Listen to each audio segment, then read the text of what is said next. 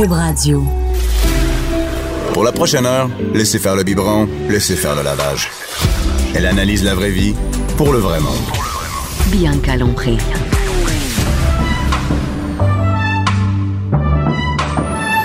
Mère ordinaire. Parti pour une autre émission de Mère ordinaire. Anaïs pour Vianne Calompré. Bonjour tout le monde. J'espère que, que ça va bien. Et moi, je vous parle aujourd'hui avec ma boîte de mouchoirs, euh, mon nez un peu enrhumé. Mais je pense que c'est ça à ce temps-ci de l'année. Est-ce que c'est comme ça chez vous? Moi, c'est comme impossible que tout le monde soit top shape en même temps. Il y a toujours quelqu'un qui a la petite morve là, sur le bout du nez. Et il faut croire que c'est moi aujourd'hui. Allô, Jonathan Garnier? Allô? je te vois rire. ouais, attends qu'elle qu'elle aille à la garderie. ben, ça a commencé Ah et ouais? depuis ce Bon. temps-là, ben, c'est des microbes par-dessus des microbes Mais par-dessus bon, des microbes. ça développe le système immunitaire. Ben, c'est ce que je me dis. Là, je hein, prends mes multivitamines. C'est ça. Aujourd'hui, on va jaser en fait de voyager avec la nourriture. Et là, avant d'entrer en ondes, en fait, Jonathan, j'ai posé la question parce qu'il y a le Food Camp qui s'en vient prochainement au euh, Château. Frontenac. Et il me semble que depuis quelques années, il y a tellement d'événements culinaires et c'est positif parce que ça nous ouvre justement là, sur un Ben nouveau monde. Mais il y en a combien? Est-ce que tu sais environ Mais Québec? il y, y a au moins une dizaine d'événements culinaires qui se passent. Évidemment, il y a les Poutine Week, etc. Mais il y a euh, ensuite tous les tous les événements de tous les festivals. Euh, You'll Eat. euh, il y a différents différents festivals. Montréal festivals table, Montréal à Montréal en lumière, ouais. etc. Il y a des choses qui sont plus accessibles que d'autres. Il y en a, c'est vraiment basé sur les food trucks. Il y en a, c'est plus euh, découverte des restos à bas prix. Il y en a, c'est découverte des nouveaux chefs puis des, euh, des nouvelles tendances culinaires. Donc c'est très variable. Et euh, Montréal en lumière vient de se finir. Et il y a un événement à Québec le 30 et 31 qui est assez génial, qui s'appelle le Food Camp. On va bientôt l'avoir à Montréal, mais pour l'instant c'est à Québec, c'est au Château Frontenac, donc dans un environnement qui est magnifique. Hey, juste ça, moi, c'est Juste la, la vendue, salle est là. super belle. Nourriture, Château Frontenac, Ben oui. j'imagine qu'on peut boire des bulles. Je veux dire, c'est du bonheur. il y y y, y a des dégustations qui se font dans une des salles et dans la salle d'à côté, c'est démonstration. Donc, euh, c'est une salle style théâtre, 500 personnes qui sont là-dedans et des chefs, des chefs, des passionnés, des spécialistes dans chacun des domaines et ils vont aller présenter. Alors, euh, un va présenter comment faire des gnocchis, l'autre va présenter comment faire euh, telle ou telle sorte de bouillon, euh, l'autre va revenir d'un voyage et va dire ah moi je vais cuisiner ça. Là, il y a Stéphane Moda, le, le, le chef euh, du Château Frontenac, ben, un des chefs du Château Frontenac, qui euh, va faire un atelier sur le, la viande de, de, de bois, la chasse. Il y en a qui vont. Moi, je vais faire un truc sur le, le, côté végétarien, la cuisine végétarienne, etc. Les un peu les Tu sais, des fois, quand tu quand tu marches dans la rue, des fois, tu sais, il y a des des trompe-l'œil. Il y en a un d'ailleurs à Québec. Tu marches puis on voit des, des des gens à la fenêtre. Tu pourrais croire que c'est des vrais personnages, mais c'est pas. Bon, ben moi, c'est la même chose que je fais en cuisine. C'est que je veux et je me suis mis le défi. J'ai pris une recette que je que je maîtrise pas encore, que je travaille actuellement, euh, qui est de faire une fausse crevette qui goûte la crevette. Mais une Eh crevette qui est Dieu. végétarienne au final. Donc je travaille là-dessus et c'est ce que je vais présenter normalement au, au, au Food Camp si ça marche. réussir, euh, Ben, sinon j'ai d'autres alternatives. J'ai deux trois recettes on the side que je me suis gardé, mais je vais présenter ça et ça devrait être assez sympa. Mais c'est un super événement. événement. Food Camp, c'est le 30 et le 31 euh, au Château Frontenac à Québec. Euh, il reste quelques places. Les gens peuvent s'inscrire puis c'est ils peuvent prendre une journée, deux journées ou le le ben, le week-end au complet ou une Mais des deux une belle fin journées. de semaine en amoureux. Ben si oui. on Et- est un couple de foodies, Et c'est ça. En réalité, moi, je suis parti là. de l'idée du voyage parce que on voyage parfois pour manger Mhm. parce que on est fou des ramen. Alors on décide d'aller au Japon euh, visiter les, les 15 meilleures places pour manger du ramen. Mais d'un autre côté on, on, on, on va souvent via la nourriture via les recettes voyager. Et c'était un petit peu ça. Je me suis dit bon si vous n'avez pas l'occasion de voyager dans les, les, les prochaines semaines pour manger bah faites-vous à manger pour voyager. Hmm. et euh, je suis parti un petit peu de ce principe-là, puis je me suis dit, OK, moi, je vois beaucoup de gens via l'école, via mes ateliers, via aussi les commentaires que je peux recevoir sur mes pages, euh, la page Facebook ou quoi que ce soit. Les gens me disent, oh, mais ça, ça a l'air compliqué. Ah, mais ça, ça a l'air difficile. Et c'est vrai que pendant longtemps, le milieu professionnel, le milieu de la cuisine professionnelle, les chefs, les cuisiniers, C'était très huppé, un peu cul de poule. Excuse-moi, là, mais. non, non, mais c'est Ben, ça. On exactement. comprenait pas. C'était des noms qui finissaient plus de finir. qui fait qu'au Exactement. final, c'est du poulet, mais c'est Ben oui. écrit. Je suis tout à fait d'accord avec toi. Pendant longtemps, on Ouais. a sacralisé la cuisine en disant c'est compliqué, vous savez, moi, euh, ça prend un certain temps à faire. Oh, c'est ma recette, vous y arriverez pas. Ah, faut, faut la manger chez moi parce que si vous venez pas manger chez moi, je vais pas vous donner la recette. Trop Mhm. compliqué. Tu sais. Et en réalité, moi, en tant que prof de cuisine, aujourd'hui, moi, je suis un formateur avec la, avec mon école de cuisine. Ben, j'ai réalisé que ce que j'enseignais aux gens, c'était des choses hyper simples. Et des fois, ils avaient peur de choses toute basique. Moi, déjà, le premier constat, souvent, on donne un cours sur les viandes, par exemple, et je dis aux gens, OK, y a, vous pensez maîtriser combien de, combien de techniques, là? Ah ouais, moi, je dois avoir un 20% des techniques, là, c'est pas possible. Attendez, attends. Une viande, là. Mhm. Je peux la cuire de combien de manières d'après toi? Mais on va la saisir. Oui. Il y a dans le, mon Dieu, on peut la faire bouillir. Oui. Dans le four, je sais pas Oui, si c'est considéré rôti en rôti, si tu veux. Tu vas pouvoir la Euh, le sauter. barbecue, ça compte-tu? Si tu veux, ça pourrait aller bon, regarde, moi, je vais te dire, il y a grillé. Oui. Bon, il y a vapeur, Mhm. on peut cuire vapeur. Il y a bouilli, tu l'as dit. Il y a évidemment euh, rôti au four. Euh, il y a sauté, donc en Ouais, raison, morceaux dans la poêle. ouais. Maintenant, il y a les cuissons sous vide. Et en dehors de ça, on a pas mal fait le tour. Il y a pas beau- et il y a braisé. Et ouais. il y a braisé. Donc rôti au four, on l'envoie comme ça à sec avec la chaleur. Et braisé, c'est qu'on va mettre du liquide et qu'on va envoyer au four. Et là, moi, je dis aux gens, bah, là, euh, honnêtement, une fois que vous avez compris le principe de ces, de griller. Bon, on grille une viande qui va se manger normalement pas trop cuite parce que on veut avoir la, la coloration, puis on mange merci bye. Donc, du filet mignon, du Mhm. filet de porc, euh, de la côte de porc, euh, du steak haché, tu grilles. Bon, ben, tu veux une viande pleine de tirailles, tu vois une viande pleine de tirailles au supermarché, tout de suite tu dis, bah, ça c'est Un braisé. c'est un braisé. Ouais. Bon, ce que je veux dire, c'est que c'est tellement simple et après les gens s'arrêtent à certains euh, à certains noms. Tu sais, si je te dis euh, parmi vous et parmi tous les auditeurs, écoutez, vous vous dites, euh, ok, qui a déjà fait un rôti de palette?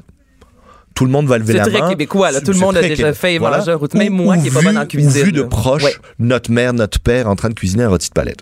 Ok. Si je vous dis Mhm. Hein, Peut-être un petit peu moins de gens vont lever la main. Là. Les gens vont dire, Hum, hum, pas sûr. Attends, c'est Ça euh, sonne. ça sonne plus compliqué. Difficile. T'as Ouais. raison. Et pourtant, l'ossobuco, le rôti de palette ou euh, le bœuf rendang euh, indonésien, c'est la même recette. C'est du liquide. Une, une chaleur euh, une chaleur relativement Mhm. basse, une cuisson longue dans un four à couvert ou dans une casserole à couvert. Donc c'est long, il y a du liquide, il y a une viande pleine de tirailles et tu l'as C'est couverte une de des liquide. viandes les plus faciles Ben oui. à faire, honnêtement. Ben oui. Puis quand on reçoit, euh, il y a pas si longtemps, mon, mon copain avait justement décidé de faire le sobuco. OK. Une, euh, on était peut-être une dizaine, tu sais. Puis quand on a dit aux gens qu'on mangeait le sobuco, il y en a quelques-uns qui ont réagi. Ah, oh mon, hey, ça a dû vous prendre du temps. La, la, la recette, tu sais, ça sonne un peu exotique. Je- Tout à fait. Puis Jean-Philippe était là, non, non, c'est l'affaire. La, c'est tellement simple, ça coûte pas cher. Non, à tout à fait. Donc, euh, Et sais, tu stresses pas parce que une non. fois qu'elle est cuite, ben tu la maintiens au chaud, elle va pas sécher, elle va pas s'abîmer, elle va pas être trop cuite, elle va pas être pas assez cuite, elle va être parfaite. Mhm. Donc au final, dès que tes invités sont là, que tu t'occupes de ton petit accompagnement, bon, t'as décidé de faire des pâtes, t'as décidé de faire du riz avec ça, t'as décidé de faire une polenta, tu trouves l'accompagnement que tu veux, Puis quelques légumes business, grillés, là. puis on est en business. Et au final, tu stresses pas à dire attends, est-ce que mon porc y est rosé, est-ce que les gens l'aiment rosé, est-ce que je devrais le plus le cuire, moins le cuire, attends, eh, ça devient compliqué. Ce que je veux dire, c'est que au final, on a longtemps rendu la cuisine difficile, alors que il faut se faire confiance. Ça, c'est le premier truc. Deuxième truc, on peut voyager avec.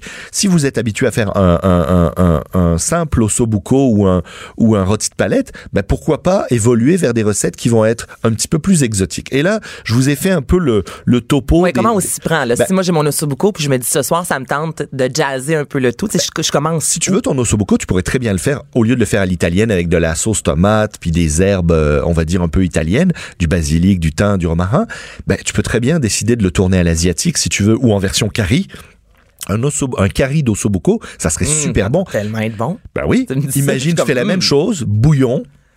Tu saisis ta viande, tu mets ça dans, le, dans la rôtissoire, tu rajoutes oignons, carottes. Tu vas rajouter par-dessus du bouillon, peut-être un peu de lait de coco, ta poudre de curry, donc euh, une poudre de curry jaune, style curry de madras, euh, assez euh, assez le fun. Tu peux rajouter du curcuma si tu veux. Tu peux rajouter du paprika si t'en as.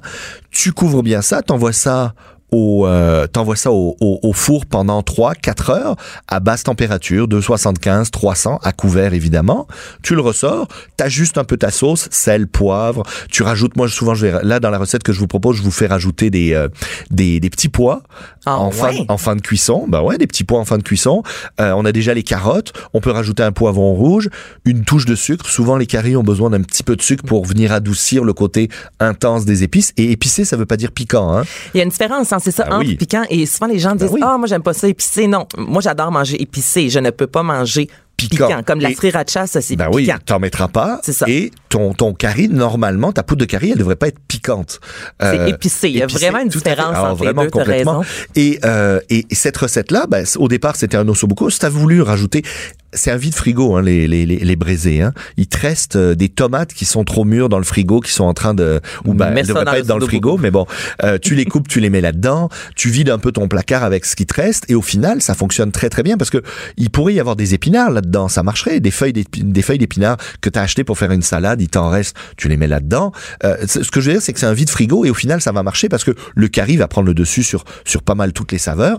Ta viande, elle va braiser et tu vas le manger avec un petit riz blanc, euh, euh, puis puis t'es t'es en business Hey, là, tu me donnes faim, là. essentiellement à la maison euh, euh, les points importants pour des braisés ou pour des, des on va dire pour aller vers des recettes exotiques de, de ce genre-là euh, on va saisir la viande important de saisir la viande vraiment c'est une la coloration c'est super important le sucre dont je te parlais pour contrebalancer le côté gras et épicé euh, il va souvent vous manquer quelques petits produits à la maison Euh, il y a des il y a des essentiels à avoir euh, des trucs de base moi j'ai fait la liste je me suis dit si je devais créer un placard je sais pas moi au chalet ou, ou Mhm. La, euh, la base, la ce qu'on base, doit avoir. Oui, euh, évidemment, tous les produits qu'on utilise nous traditionnellement, hein, le sel, le poivre, le beurre, l'huile d'olive, etc. Mais ça, c'est pas pour faire de l'asiatique. Pour faire de l'asiatique ou faire de l'exotique, allez au moins avoir une, une bouteille de sauce soya. Mhm. Et la sauce soya, vous allez en trouver de la japonaise, vous allez en trouver de la chinoise, vous allez en trouver de la thaïlandaise. Il y en a de la sans gluten aussi. Oui, ben, prenez la sans gluten, pourquoi pas. Mais au final, elles vont toutes être équivalentes. Des fois, elles vont avoir des, des ratios de sel un peu différents, des concentrations différentes, mais elles vont toutes fonctionner. Allez pas acheter un produit spécifique pour faire Donc, une on peut recette. prendre celle qui est en rabais. là, Ben c'est ça oui. que tu dis, là. Ben oui, puis une fois que vous en avez une, il n'y a pas besoin d'en avoir d'autres. Euh, de la sauce, on parlait de la sriracha. Moi, j'aime beaucoup avoir au moins une base Mhm. de sauce piquante, du vinaigre de riz si possible. Mais encore là, vous n'avez pas de vinaigre de riz. Le vinaigre blanc ou le vinaigre de vin va faire la job dans toutes les recettes là. Ouais, Euh, tu vois, moi, c'est souvent là, là. Vinaigre blanc, là, je, je- on a du vinaigre, je sais jamais, là, je trouve ça compliqué à avoir huit sortes de vinaigre. non, ben- le, le meilleur à avoir, là. Si Ben, c'est sûr que d'avoir un vinaigre avoir. pour la salade, ça va être peut-être un balsamique ou Mhm. moi c'est le balsamique blanc et du vinaigre de vin rouge. Moi j'ai les deux à la maison, balsamique blanc que j'adore pour les salades, etc. plus sucré, C'est un hein, petit peu plus c'est ça? sucré, ça, donne de la fraîcheur, c'est moins envahissant aussi que la, cou- la couleur est, est moins envahissante et du vinaigre de vin rouge parce que pour moi aussi beaucoup de, beaucoup de salades fonctionnent avec le, vin, le vinaigre de vin rouge. Par contre, j'ai une bouteille de vinaigre de riz et ça je l'utilise dans à peu près toutes mes recettes asiatiques. Euh, Donc, c'est ensuite- vraiment les trois qu'on Ouais, devrait J'ai les trois, moi je, avoir. je garderais Ok. ça. De la sauce, euh, de l'huile de sésame, de l'huile de sésame rôtie. Hein, prenez pas la claire, prenez de la foncée. Vous allez pouvoir mettre quelques gouttes sur des viandes grillées, sur dans les sautés. Euh, ça marche bon très très parfum, bien. ça. Même dans le riz, on peut mettre un petit trait d'huile de de sésame dans le riz, puis on le mélange comme ça, on le fait cuire avec ça. Euh, de la sauce hoisin, ça c'est pour avoir le côté sucré et intensifier. C'est les oisin. saveurs. Hey, moi, je dis sauce oisin. hein, Ben, donc, sauce voisin ou hoisin. OK, hoisin. Gino à Salut Bonjour, il dit de la sauce des voisins. OK, bon. La sauce voisin. Donc, voisin, voisine, oisin. On, on se comprend la grosse sauce brune un peu épaisse. Tout à fait. Et, et, et c'est pas mal bon. Après, il vous faut des épices. Et les épices, honnêtement, achetez des petites, des petites quantités d'épices, puis vous allez les passer dans l'année. Normalement, ça devrait être six mois. Mais plus vous avancez dans le temps, dès que vous avez dépassé six mois, vous allez devoir en mettre peut-être un petit peu plus dans vos recettes. Attends, t'es en train de me dire que Ouais. c'est. Hey, moi, j'ai des affaires. ben oui, je sais, mais c'est pas grave. Je pense que j'ai eu à mon premier appartement et que je traîne avec Bon, moi. Là, c'est six mois. Sûrement que, non, mais sûrement que si je te dis dans une recette de mettre deux cuillères de coriandre moulu Mhm. et que tu as de la coriandre moulue dans ton placard depuis six ans, ben, va peut-être falloir en mettre trois ou quatre. OK, mais c'est sûr que je suis pas la seule. là, elle, c'est- ben oui, parce que ça perd en intensité. Puis les spécialistes en épices vont dire ah gardez ça au congélateur. Mais qui a la place dans son congélateur pour mettre tout ça? Ben non. Non. Prenez les petites quantités, achetez des bons produits. Il y a des magasins spécialisés. Aujourd'hui, il y a des nouvelles marques qui sortent avec des des des produits vraiment intenses, très très goûteux, très sympas. Et utilisez ça et vous allez voir. Et je vous parle pas de prendre des épices entières, etc. qu'il faut moudre. Oui, si vous êtes un fan puis que là vous vous dites ok, je veux faire mon propre curry, vous allez faire votre mélange, vous allez acheter vos épices, parfait. Mais au début, commencez simplement par avoir un peu de curry à la maison. Et quand je dis curry, c'est la traduction de curry, hein, parce qu'en français on doit dire curry, en anglais c'est curry. De la pâte de curry, du paprika de qualité, de la coriandre, cumin, euh, puis vous êtes en vous êtes en business avec avec pas mal euh, pas mal tout ce qu'il vous faut pour démarrer des plats asiatiques. Et après, ben vous allez jouer avec euh, des petites variations. Moi, je vous ai mis une recette de curry de poulet euh, rapide. J'ai pas fait un braisé, j'ai fait un espèce de petit mijoté 30 minutes. Pourquoi? Parce que j'ai utilisé de la poitrine. Si j'avais utilisé de la cuisse, euh, du haut de cuisse, etc., ben là, je l'aurais peut-être braisé pendant deux, trois heures. Pourquoi? Parce que c'est la viande brune versus la poitrine. Ben oui, la poitrine est beaucoup plus tendre, Ouais, ok. donc euh, elle va mijoter moins longtemps, une demi-heure en cuisson, elle va être parfaite, elle va être bien tendre. Si c'était comme je te dis de la des, des cuisses de poulet, ben je les aurais mis là-dedans, mais je les aurais cuits pendant peut-être euh, une heure et demie, deux heures, et elles se détacheraient autour de l'os, et ça serait génial. Tout dépend. Est-ce que vous êtes viande brune ou viande blanche? Moi, je suis plus viande blanche. Toi aussi? Et euh, bah oui, ouais, ouais, non, j'aime bien. Mais c'est parce que c'est rapide. Et moi, je m'en fais tellement des, des caries. Puis on n'est pas obligé de manger toujours du, euh, du, du, du riz avec ça. Euh, un curry, ça marche super bien euh, avec du couscous. Ah, tu fais une semoule, bon. une semoule de blé, juste un peu d'eau, tu sais, c'est même portion d'eau que de la semoule. Tu verses ça là-dessus, un peu de beurre, t'attends cinq minutes, c'est cuit. Tu mets ça, tu, euh, tu mets ton curry là-dessus et c'est c'est juste c'est une belle génial. façon aussi de manger le poulet. Nous, on en mange beaucoup à la maison, puis maintenant, on en a plus là d'idées. Là. Tu sais, Le, le fameux juste Ben poulet, sel, poivre. euh, tu sais, c'est. Ouais, c'est sûr que je suis pas la seule qui cherche des fois des Ben recettes non. simples, mais j'avoue que Ben- le, le curry, c'est quelque chose que je pense Puis on peut faire des variantes. Chaque fois, je me dis, c'est tellement bon, pourquoi Ben j'ai oui. pas pensé avant? Une variante avec de la pâte de tomate et des tomates, un petit peu de sucre euh, style sirop d'érable. De l'autre côté, tu le fais plus jaune ou vert avec des épinards, etc. Donc, jouez avec ça. Allez vous informer aussi. Moi, je vous dirais, vous donnez un challenge à vos enfants. Vous leur dites, va sur Internet, trouve-moi euh, l'origine de telle épice ou trouve-moi une histoire à me raconter à table parce que à table, on ne devrait pas se parler du beau temps. On devrait se parler de ce qu'on est en train de manger. Hey, J'aime ça, moi, le Ouais. faire une recherche sur Internet, puis à la Ben table, tu me le diras. Mais même, tu sais, on parlait du food camp tout à l'heure. On rencontre des, euh, des, des artisans, des fabricants et tout. Et moi, ce que j'adore, je dis aux gens, là, il y a le, le fabricant de tel fromage, là. Allez-y et apprenez-en sur ce fromage-là. La prochaine fois que vous allez le servir, vous allez avoir l'air hot à table en disant, vous savez, euh, ce fromage-là, ça s'appelle le diable aux vaches. Le diable est aux vaches. Vous savez pourquoi? Parce que telle histoire, puis telle, et puis j'ai parlé à telle personne. Et c'est tellement plus intéressant de dire, on en- dire, ouais, on en a eu de la neige. hein? J'ai acheté ça au métro. ben, c'est ça. Puis on en a eu de la neige cette année. Ah ouais, vous êtes tanné aussi? Ouais, moi je suis tanné. Ah ouais. Je trouve ça tellement intéressant de dire aux gens, quand vous faites un potluck, tu m'amènes, mais t'amènes de l'info sur ce qu'on va manger. Eh, S'intéresser à ça- ce qu'on mange, ben pas oui. seulement au goût, Ben oui. mais à l'histoire Si tu savais, on parlera peut-être la, la semaine prochaine, je vais, je vais faire de la pâtisserie. J'ai une recette de financier. Et la recette de financier, c'est un des seuls gâteaux où tu mets pas de jaune d'œuf dedans. Et là, j'étais comme, ben, d'où ça vient? Tout de suite, je suis allé sur Internet, j'ai fait mes recherches quand j'étais plus jeune, j'ai regardé ça parce que ben, c'était des, euh, des, euh, des nonnes dans un monastère qui avaient développé cette recette-là et elles avaient accès à beaucoup de blanc. Là, je dis, ben pourquoi? Parce qu'elles faisaient des toiles, des peintures qu'elles vendaient et le vernis le à l'époque, le vernis à l'époque, c'était du jaune d'œuf qu'on badigeonnait sur les toiles pour créer une couche protectrice sur le tableau. Donc elles avaient plein de blanc. Qu'est-ce qu'elles ont fait? Elles ont fait une recette avec. Mais je trouve ça tellement plus intéressant d'offrir un gâteau à table et de dire j'ai fait un petit financier. Vous savez d'où ça vient? Je trouvais ça super intéressant et de raconter l'histoire. Donc intéressez-vous à ce que vous mangez, ça va vous rendre moins, euh, vachement plus intéressant. Mère ordinaire. Joignez-vous à la discussion.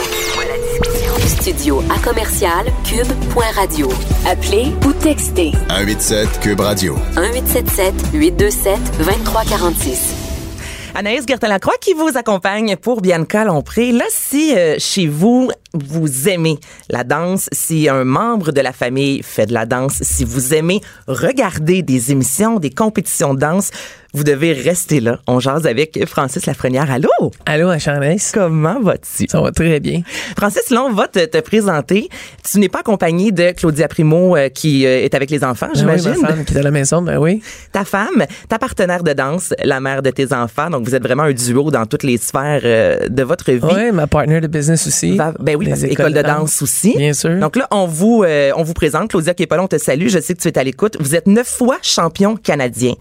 Troisième euh, au monde. Oui. À deux reprises. À deux reprises, oui. On vous a vu les deux à So You Think You Can Dance. Oui. Pour situer les gens, on ne peut passer à côté. Francis, tu es euh, l'homme qui a demandé la main Oui, de sa douce. T'as vu la vidéo? T'as vu la vidéo? Ouais. Mais là, si vous avez écouté So You Can Dance, c'est sûr que vous faites OK, oui, c'est lui qui a demandé Ouais. sa blonde en mariage. Elle a dit oui, donc ça, c'est la bonne nouvelle. Vous avez dansé dans le film euh, L'Aviateur avec Leonardo DiCaprio. Aussi, on dansait avec Jennifer Lopez. Il y a l'émission Les Dieux de la danse. Vous êtes euh, chorégraphe pour ce show-là. Euh, un petit pedigree, là, vraiment un petit CV. Oui, là. oui, bien sûr. Avec le dernier projet de Révolution aussi, qui a été bien le fun de faire partie de- du comité d'organisation de danse. Qu'est-ce que vous avez fait pour Révolution? Mais moi, ce que j'ai fait, c'est j'ai euh, la première saison, j'ai euh, auditionné euh, les, tous les danseurs qui sont venus se présenter là, pour la première saison. Donc, c'était moi qui, avec deux collègues de danse, là, avec qui on faisait les auditions. Il sera-tu cette année?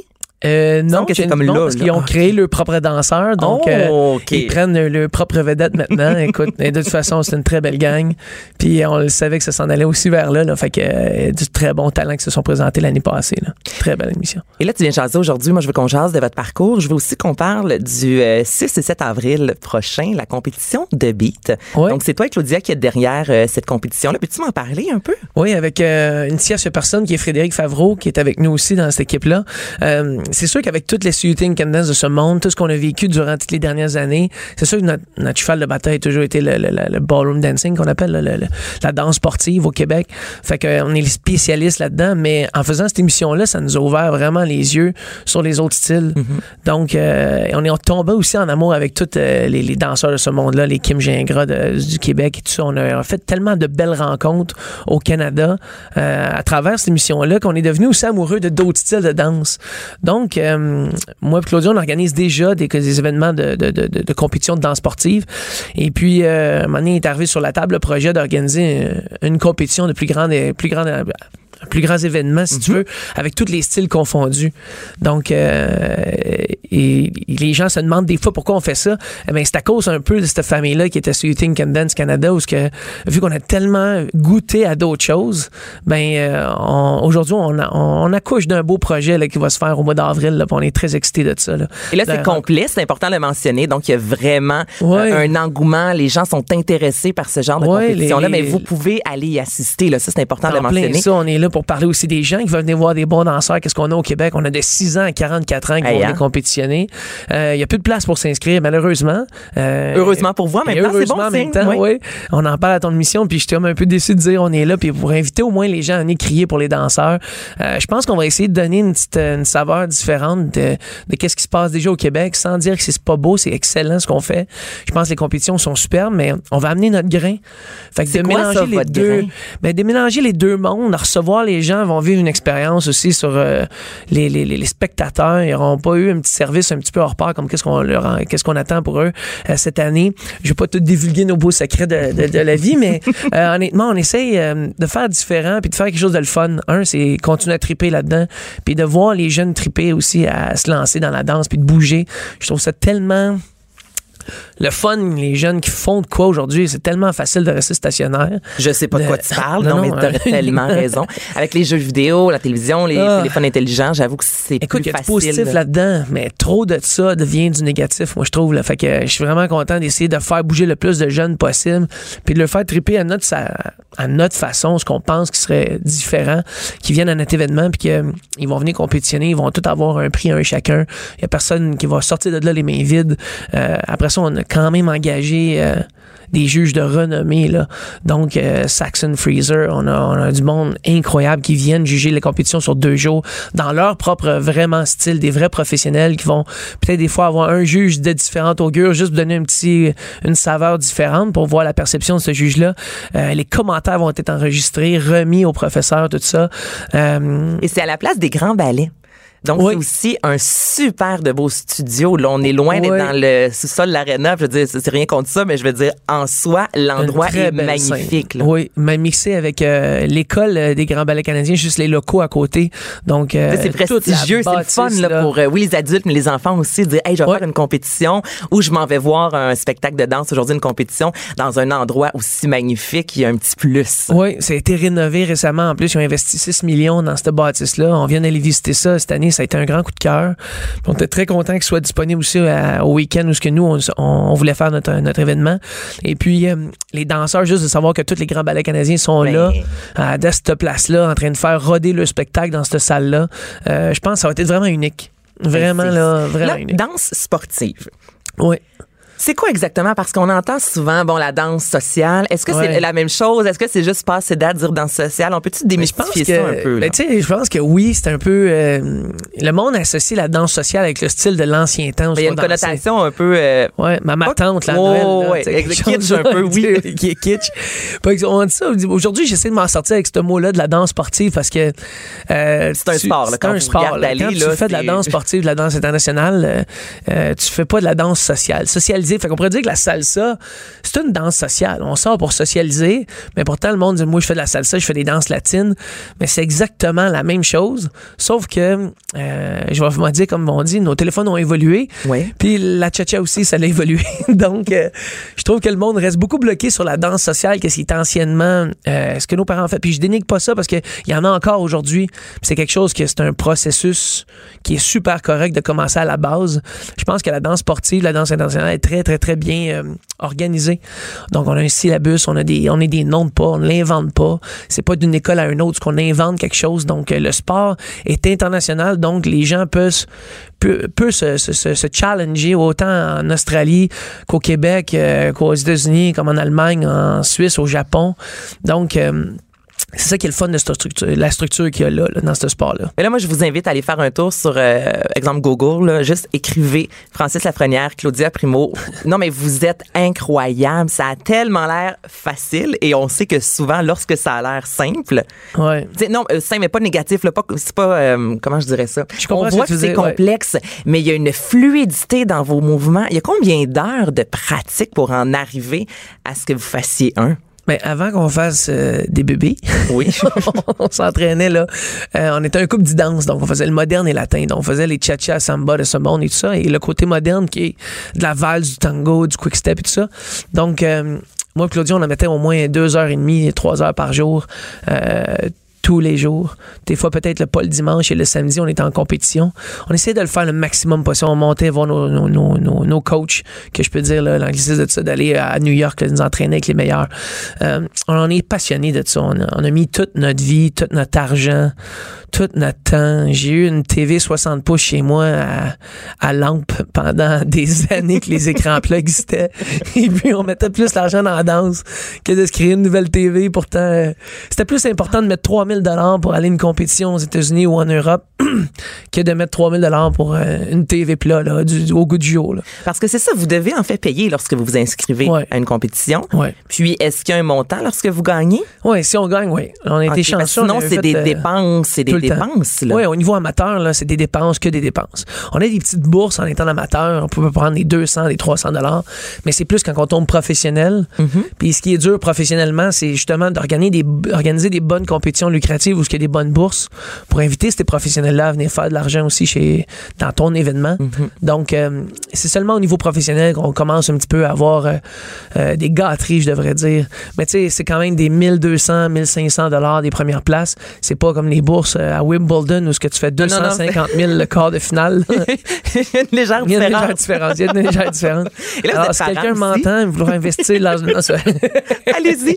Vous êtes parent, euh, deux enfants, deux ans et sept mois, si je me trompe pas. ouais, deux ans et sept mois, mon petit gars, puis ma petite fille, elle a un an et trois mois. Comment vous, euh, Et là, Claudia, elle attend le troisième. là. Donc, euh, comment vous gérez ça? Parce que des fois, il manque de sommeil. Je veux dire, même moi Ouais, avec c'est ça. Albert, il y a neuf mois, il y a des journées comme là aujourd'hui, j'ai bu quatre cafés avant de venir travailler et je vais en consommer d'autres. Mais je, suis quand même assis, on jase. Mais On là, toi, jase. quand tu dois danser, quand tu dois chorégraphier, comment vous gérez ça les deux? mais là, c'est ça, la réalité nous rattrape un petit peu. Mes enfants se lèvent à 6h15, 6h30 tous les matins. Ben, c'est pas super, moi c'est 5h30. Et puis, euh, ben, je finis d'enseigner à minuit. C'est ça le Hey, problème. hein. Donc, je sors du studio les soirs à 11h30, minuit. Donc là, la nuit, elle devient vraiment courte parce que quand tu es sur un high comme ça, d'avoir enseigné, quand j'arrive à la maison, Ouais, tu peux un, pas t'endormir comme ça. faim. là. Donc, faut que tu manges léger avant de te coucher. Et je trouve que le 6h30 il vient vite. Vient vite. Je les aime beaucoup, là, mais ça vient vite. Va falloir euh, trouver. En tout cas, on est en train de, de s'ajuster. S'ajuster, je Parce que vous avez vraiment des beaux projets, puis comme la compétition de beat. J'imagine que l'an prochain, déjà, on vous souhaite qu'il y en ait une autre, mais des projets comme ça avec les écoles de danse. Combien vous en avez, là, exactement? Moi, j'ai deux écoles de danse. Deux écoles. École de danse Bahia. Oui, Bahia sur la rive sud. Il y en a une à Longueuil, si je me Ouais, trompe pas. ça, et une autre à Châteauguay. OK, puis comment vous faites ça encore? Donc euh, là, Claudia, Euh, enceinte, une école de danse, la une, une journée dans l'autre. Euh, Claudia est à sept mois et demi de grossesse et puis Ah. elle enseigne encore. Euh, bref, il va falloir l'arrêter bientôt. Mais écoute, passionnée comme elle est, c'est dur de rester à la maison puis de rien faire puis de regarder euh, cette belle business-là Ben oui. grandir. Et puis, on a tellement du bon monde, ça sent tellement bon, je dis tout le temps dans cette école-là. Fait qu'on est passionné de ça. On dirait que. On les gens le ressentent. Puis on forme une très, très belle euh, famille, famille avec la clientèle.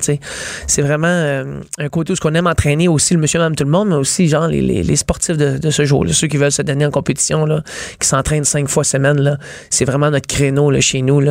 Puis honnêtement, ça change une vie d'un jeune. De savoir le ballroom dancing comme ça, c'est l'éthique de vie. Je trouve tellement qu'on perd aujourd'hui le, le côté gentleman, je m'excuse de l'anglicisme, mais d'être- euh, un homme chic, je devrais Mhm. dire, de, de, de savoir ouvrir la porte à cette dame. Et, et je trouve que le ballroom apporte Ça un peu. Ouais. Moi, quand je vois les jeunes qui ont 7, 8, 9 ans, tous bien peignés, bien, bien habillés, Mhm. une belle politesse, euh, s'entraîner avec une fille, c'est une autre chose, s'entraîner avec une Ben, Il y a un demoiselle. respect d'autrui aussi. Ouais, on n'est pas juste concentré quelque sur chose vraiment euh, de différent. À quel âge les enfants peuvent commencer, là, si justement il y a des mères ou des pères à l'écoute qui ont Ben, envie d'inscrire leurs enfants? Honnêtement, nous, on accepte le monde à 3 ans, à 5 ans, l'initiation, le mouvement, là, vraiment, là, sauter sur des couleurs et tout ça. Mais plus à 5-6 ans, là, vraiment, là, ça commence. Moi, je commence à 7 ans. Donc, euh, Et quel âge as-tu? là, moi, j'ai 39 ans. Mais je look fait- 29, là, mais c'est 30. non, j'ai 39 ans, ouais. Je ouais, j'ai- c'est ça. Donc, à partir de 7 ans, Ouais. les enfants peuvent réellement commencer à danser Ben, moi, je de te dirais façon plus 5-6 ans. Il y en a qui ont commencé à 5-6 ans, là, mais à 7 ans, là, moi, j'ai eu la, la- j'ai eu la chance, en tout cas, que mes parents m'inscrivent là-dedans, puis je suis parti à pleurer quand ils m'ont expliqué dans la danse. J'étais un joueur de hockey, moi. Fait que je jouais au hockey, je jouais au soccer. euh, je, je tripais vraiment dans ces sports-là, puis euh, un jour, il a fallu choisir le sport, puis euh, moi et mon danse. frère, on avait pris la danse, ouais. Ouais, ouais. Mais il y a beaucoup d'histoires comme ça de joueurs de hockey. Quand je faisais du patin artistique, euh, souvent les joueurs de hockey devaient accompagner finalement les patineuses pour certaines chorégraphies. Puis il y a Ouais. des joueurs qui se rendaient compte qu'ils préféraient le patin, après le patin, la danse. Et tout ça a commencé Ouais. avec le hockey. Puis finalement, ils se sont retrouvés ailleurs. Donc c'est fantastique d'ouvrir aussi cet univers-là aux enfants puis aux Sûr. garçons. Il y en a-tu beaucoup des garçons, toi, qui dansent? Ben, c'est tout le temps un peu. Ben, c'est quoi, c'est bien mieux qu'avant, là. oui.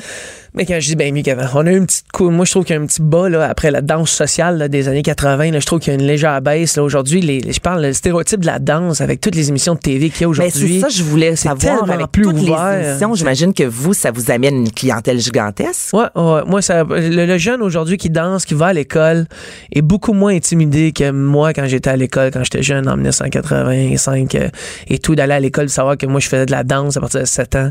Euh, c'est pas la même perception du tout. Est-ce que tu Donc- quand tu avais 7 ans que tu en faisais de la danse? Est-ce que c'était Ah, un moi, peu ça me tabou? dérangeait Étais-tu vraiment pas. Je réglais ça assez vite. OK. Fait que, ouais. Ouais, ah ouais, je écoute, le, le, le- je n'ai tout entendu, là, tu sais, là, des, des commentaires, des critiques à ça, mais euh, je trouvais tout le temps que c'était un beau sport. Puis aujourd'hui, c'est le fun de voir ces jeunes-là sur Facebook avec moi, puis ils en reviennent pas encore, qu'on danse encore, puis que euh, comment on s'est tenu longtemps aussi en forme avec ça. Ce qui est cool, c'est que la danse, ça dure toute une vie. Mm-hmm. Euh, et tu sais, quand je te disais, il y a la compétition où ce qu'on reçoit du monde de 6 ans à 44 ans. Hey, c'est le fun de savoir qu'il y a du monde à 40 ans qui pense pas que c'est fini la vie. Là. Puis le ballroom Ben, ça fait ça, on a dit j'espère, 50 d'où ans et plus. Mais On a dit, tu sais, des groupes d'âge intéressants. C'est pas à cause de 40 ans qu'aujourd'hui, tu peux plus compétitionner. Puis euh, t'es merveillé, puis de penser que t'es es fini, puis t'es brûlé. Puis que. Fait que c'est vraiment le fun de voir ce, ce côté, de notre côté, en tout cas dans cette famille de danse-là, comme quoi qu'on peut faire cette danse sportive-là très longtemps. et devenir euh, chorégraphe ou danseur professionnel, euh, est-ce que c'est possible? Oui. Est-ce que c'est très difficile? Ben, un peu comme je t'ai dit, enfants, je pense que ça devient possible. Je pense juste que t'en manges, t'en fais, puis euh, le fait que je te dirais, c'est qu'à un moment donné, c'est toi qui vois les résultats monter, puis c'est là que tu dis ben je pense que je pense que c'est faisable de faire ça de ma vie. Euh, écoute, mes parents ont été vraiment longtemps, un petit peu, si tu veux, si tu veux, à l'inverse de ça. Euh, ils m'ont toujours encouragé. Mais ils voulaient absolument qu'on finisse l'école, comme tout bon parent va vouloir finir dans le domaine artistique, que ce soit euh, chanteur, Ah, mais moi en animation, dur. toi en danse, oui, c'est possible, c'est toujours possible, mais il y a du travail, c'est pas nécessairement payant, donc je me demandais, c'est ça, de, de- de votre côté, comment ça se passe? écoute, on en vit très bien. Moi et ma femme, on vit de ça, puis on a une école lucrative. Je te dis pas que c'est facile, je te dis pas qu'on est des et des dizaines de milliers en banque, impossible. Je pense que c'est un, un travail à chaque mois qu'on se défend avec ça. On est tellement chanceux, un, d'en vivre, parce qu'on est le couple. Je suis pas le seul là-dedans. J'ai pas une femme à l'extérieur qui est pas dans la danse, qui a sa job de tous les jours.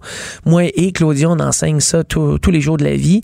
Donc, on, on est euh, privilégié d'être en santé. Je vais pas dire chanceux, parce que je trouve qu'on l'a travaillé. Je trouve que tous les jours, j'étais au studio. Vous l'avez pas volé à personne. Ouais, je l'ai pas volé. J'étais là au studio, puis c'est pas tout le temps évident de se critiquer, de s'auto-critiquer, de se faire critiquer par ta femme. Je t'aime, mon amour. Mais de savoir un peu comment la, la critique va, puis tu veux gagner. Tu veux pas que ça soit le fun tout le temps, juste que ça soit. euh, comment je peux dire ça? Je, par- je mélangeais pas le couple puis la- la- la- le couple de danse. Le couple de vie était à l'extérieur du studio, puis le couple de danse était dans le Et studio. ça, vous étiez capable et vous êtes encore capable parce Ah que ouais. travailler ensemble. Ah ouais, je peux te dire qu'on a, eu des, on a eu des déboires là, incroyables durant des pratiques. Puis on sortait du studio, on s'embrassait tout de suite. On était capable de tout de suite couper la ligne, puis Wow. passer à autre chose. Moi, je pense que c'est pour ça qu'on est fort aujourd'hui ensemble. Puis quand je dis fort, c'est euh, amoureusement fort. Fait que je suis très content de ça parce que des fois, tu te demandes si tu vas pas être avec la personne juste à cause de la carrière de danse que tu as eue.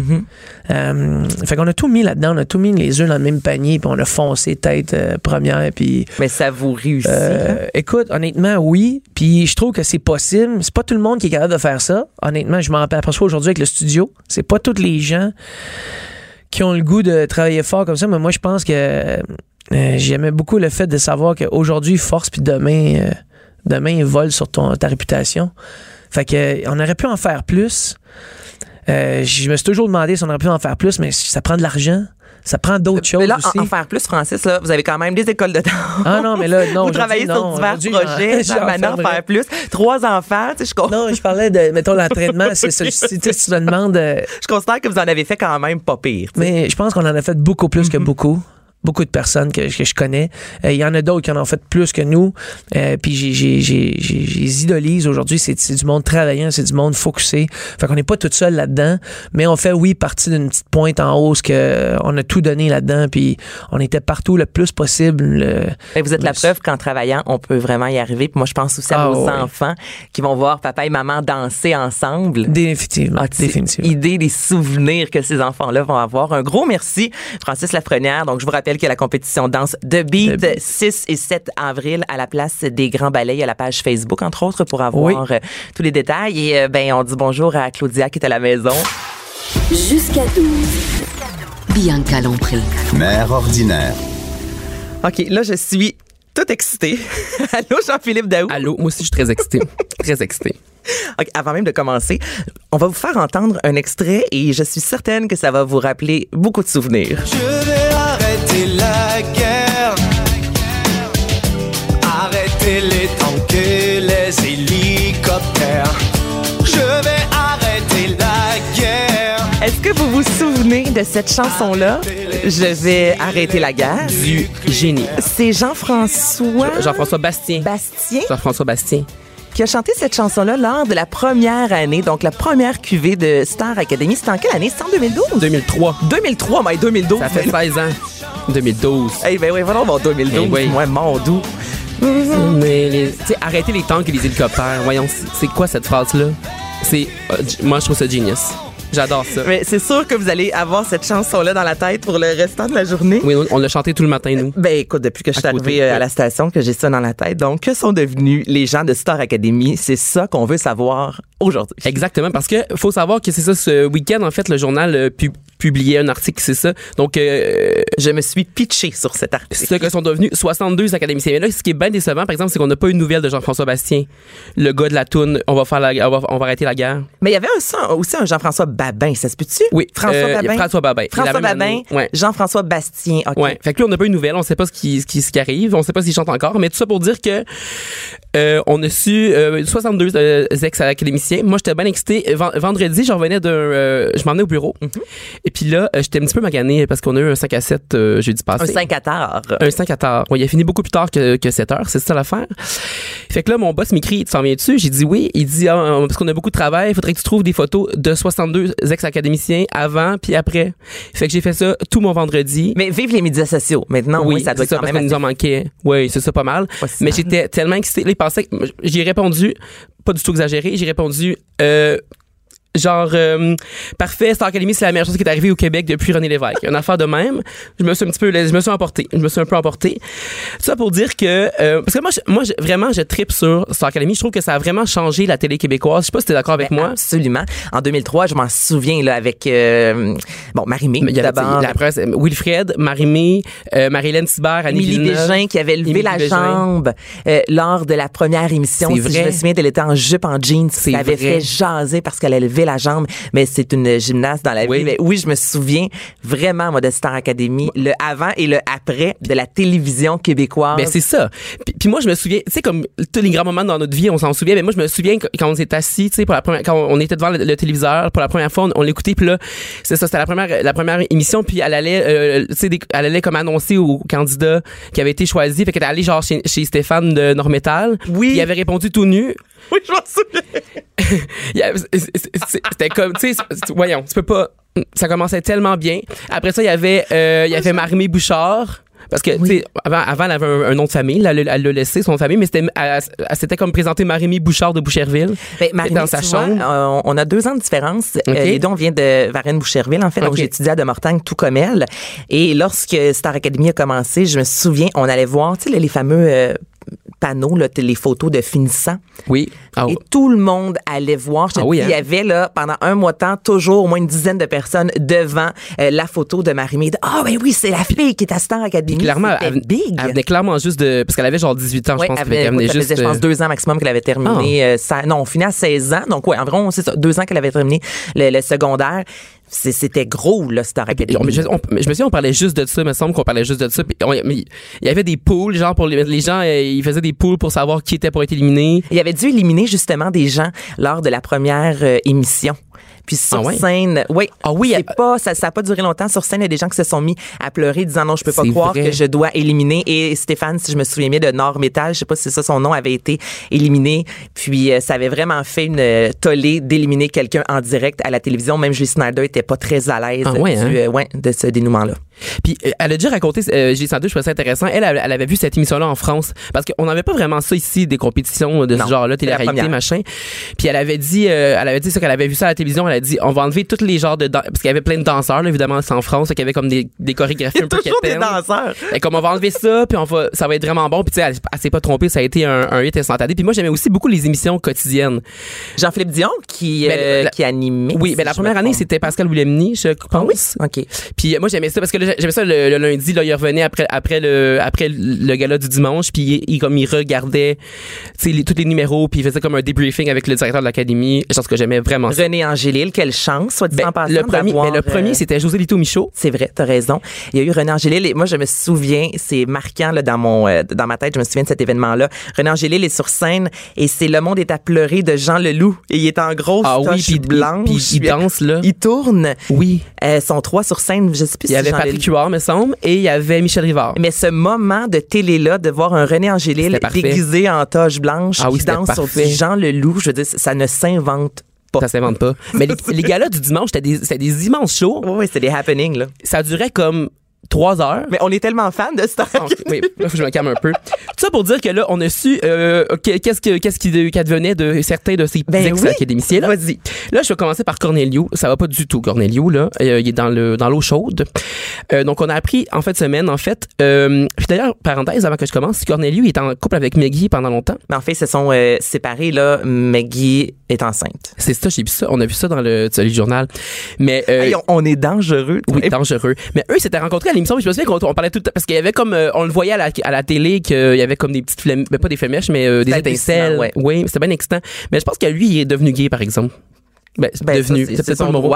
J'ai Mais je pense aucune idée, je que après sa séparation euh, avec Mickey, je suis pas mal sûr. En tout cas, tout ça pour dire qu'il est dans l'eau chaude, de ce cher Corneliu, parce que en fait, il va, euh, il va aller au palais de justice. En fait, il va comparaître au palais de justice de Laval vendredi prochain.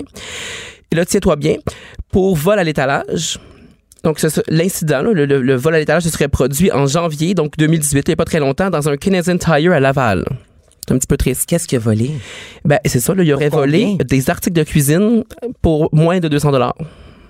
Fait que on sait pas. Ben, il y avait une autre personne impliquée là-dedans. Cette personne-là euh, a eu l'absolution. Donc, euh, on sait pas trop. Puis euh, c'était comme son chum, je pense qu'il habitait comme à la même adresse. Ça pour dire qu'il il fait face à deux chefs d'accusation, euh, vol et complot. Et donc, il va retourner donc au palais de justice là, euh, en janvier. Puis on, je, je vais suivre le dossier là, Mon de ces démêlés C'est là que Cornelio est rendu. Puis tu sais, Cornelius, c'était genre... euh, Le, le- tout le monde le voulait comme petit fils. Ben c'est ça là, sais il souriait, il était vraiment souriant puis euh, il il y avait un humoriste d'ailleurs qui avait appelé son spectacle euh, Lancer des Cornelius. Oui. qui donc? Jean-Thomas Jobin, je pense. Attends un petit peu, je vais. euh, En tout cas, tu, mais il me semble que c'est Jean-Thomas Jobin. Puis il y, avait aussi une chanson, me semble là que genre les trois accords euh, sur Cornelius. là. Tu sais tout le monde l'aimait là, mais c'est la déchéance là, je suis ben ben ben euh, ben, dé- ben déçu, ben déçu euh, de Cornelius. J'espère qu'il va reprendre euh, retrouver le droit chemin hein. En tout cas, Ben, on, lui souhaite. Outre Cornelio, que se passe-t-il avec les autres? Ben, il y avait notre représentante euh, de Top Power préférée aussi. On a eu des nouvelles, Suzy Villeneuve. Oui! Oui. Donc, euh, la jumelle de l'autre qui est donc. euh, puis- Soulever des Cornelius. Jean-Thomas Jobin. soulever les t'as Cornelius. Ouais, t'as absolument raison. Mais là, tu dis, euh, Suzy Villeneuve, euh, elle est pas agente d'immeuble aussi? Mais là, je sais pas. Mais ben, j'ai pas. peut-être- Il me semble que j'avais vu ça, Mais effectivement. moi, j'ai déjà vu son, son visage sur une C'est pancarte. vrai. à Je sais pas si ça 40. fait encore ça, mais elle vend encore des Tupperware. OK. Euh, puis là, euh, d'ailleurs, non seulement elle vend des Tupperware, mais elle en vend beaucoup. Je pense qu'elle a été nommée là, euh, meilleure recruteuse en Amérique du Nord. Fait que j'imagine qu'elle a fait beaucoup de. Je sais pas trop ce que ça veut dire. Mais elle fait encore des spectacles aussi. Oui, elle va revenir. Elle, elle- elle va lancer un album cette année qu'elle a Ah dit. oui? Oui. Oh. Puis aussi, ce qui était bien intéressant, parce que moi, j'avais oublié cette partie-là, elle, elle avait quitté, elle, elle avait quitté volontairement la compétition. à- je pense que c'était à la comme semaine 6 ou un Ah, truc de genre. Ouais, je me souviens pas de ça. Ouais, elle avait décidé de, de quitter, puis en fait, elle est revenue là-dessus dans l'entrevue au journal. Elle a dit euh, J'ai réalisé des années plus tard, c'était quoi l'essence de l'inconfort que j'avais là-bas? C'était beaucoup plus profond que simplement parce que je m'ennuyais de mon chum. Parce qu'elle elle, avait quitté, euh, je sais ça, je pense que, parce que d'ailleurs, ils appelaient leurs leurs proches à la fin de l'émission. Il y avait- comme juste une minute pour parler à leurs proches. Il y avait un Oui, timer. dans une petite cabine là, Oui. isolée. Puis je pense qu'elle, elle s'ennuyait beaucoup de, à, elle s'éteint les cheveux en noir ensuite. Oui, je pense qu'elle avait besoin de faire la coupure justement avec Oui, sa sœur. c'est ça. Puis je pense qu'elle elle, elle, elle, elle a dit qu'elle trouvait ça dur d'être en compétition avec sa sœur, en fait, euh, pendant l'émission. Ben, c'est sûr. Non seulement c'est une des raisons. mais c'est ta jumelle. Ouais, on- les gens, c'est sûr qu'on vous compare là. À... Ok, eh, continue parce que là, il nous reste trois minutes. Ah, puis on en a 62. Ok, Bon, ben, il y a- y, y Stéphane de. Normétal, lui, il, bon, lui, il, est- lui, il a eu des pensées suicidaires, il va pas très bien, mais là, il va mieux. Il vend des voitures maintenant chez Volkswagen Laurentide et il a eu des problèmes financiers, puis il a, dit, cuit que la passion là, musicale, s'est éteinte. Mais lui, c'était un crooner, si je me souviens. Il portait un veston blanc. Je pense que tu as raison, oui. Ah oui, t'as as raison. Ah oui, les, les, les looks d'ailleurs, c'était fantastique. Euh, faudra en parler. Sinon, ben, il y a Dave Bourgeois qu'on a vu euh, à la voix. À la voix, oui. Donc euh, lui c'est ça donc là il, il s'est remis à la musique mais lui il avait, cess- il avait complètement cessé là, de, de la musique pour devenir tatoueur. Tatoueur, Il oui, il a une passion pour le tatou. Sinon il y a Marie-Ève Côté, on s'en souvient pas très euh, beaucoup là, de Marie-Ève Côté. Marie-Ève Côté, euh, oui, elle avait été porte-parole, si je me souviens bien, de la Fondation de la prévention du suicide, une blonde. Elle était, était allée à blonde, tout oui. le monde en parle, en Mais c'est ça parce que ben, parce que dans elle, elle, elle- je pense que c'est celle qui a le moins des bons souvenirs là, de, de ce de ce de sa participation à Star Academy. En fait, elle a dit euh, qu'elle voit l'académie comme un laboratoire humain, comme une prison. Mon. Euh, puis elle a dit que ça l'avait beaucoup affecté mentalement. Euh, puis elle, on, elle a laissé tomber la, la, la carrière musicale aussi, ouais. Euh, Sinon, il y a, il y a Étienne Drapeau, bon, qui lui, euh, il s'est tourné vers la musique euh, euh, euh, latine. Oui. Donc, il fait beaucoup le détourner en, à Cuba et en République dominicaine. Un amoureux, un amoureux, Étienne Drapeau. Ah oui, hein, il y a- C'est un lover dans la vie. avec on- qui sortait, lui? En tout cas, peut-être peut-être peut-être t'étais pas connu dans le fond. Je... Oui, attends un petit peu, Étienne. Mais tout ça pour dire qu'il pourrait croiser, là, ce cher Étienne, il pourrait croiser lui aussi Sophie Vaillancourt, qui elle aussi là, a dé- déménagé dans le sud. C'était pas un professeur, ça, d'une autre cuvée? Non, mais elle a porté une valise au banquier. Peut-être que tu te mélanges. euh, Sophie. Moi, je me trompe, Sophie Vaillancourt, c'est pas elle qui avait sorti avec euh, une autre cuvée. Il y en a deux là, qui, sont, qui ont été en couple pendant un certain temps. Puis il y en avait une qui était un, un professeur.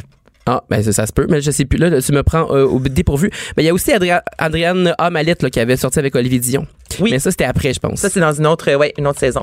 En tout cas, tout ça pour dire qu'elle, elle, a- à un moment donné, elle voulait faire euh, un petit break. Donc, elle est partie pour six mois dans le sud, mais elle n'est jamais revenue. Donc, tu pourrais la croiser dans un club med. Elle chante dans un club med. OK. Mais ce qui est bien intéressant, c'est que son guitariste, c'est le guitariste d'Offenbach. Mon. John McGill. Puis, euh, elle fait aussi du yoga. Elle a pris un cours en Inde de, de yoga. Et puis, euh, il y a une de nos, de nos, euh, de nos euh, collègues, Andréane, qui l'a croisée à deux reprises. Deux, deux reprises. Donc, elle chantait dans le Club Med. J'étais bien excitée qu'elle me dise ça.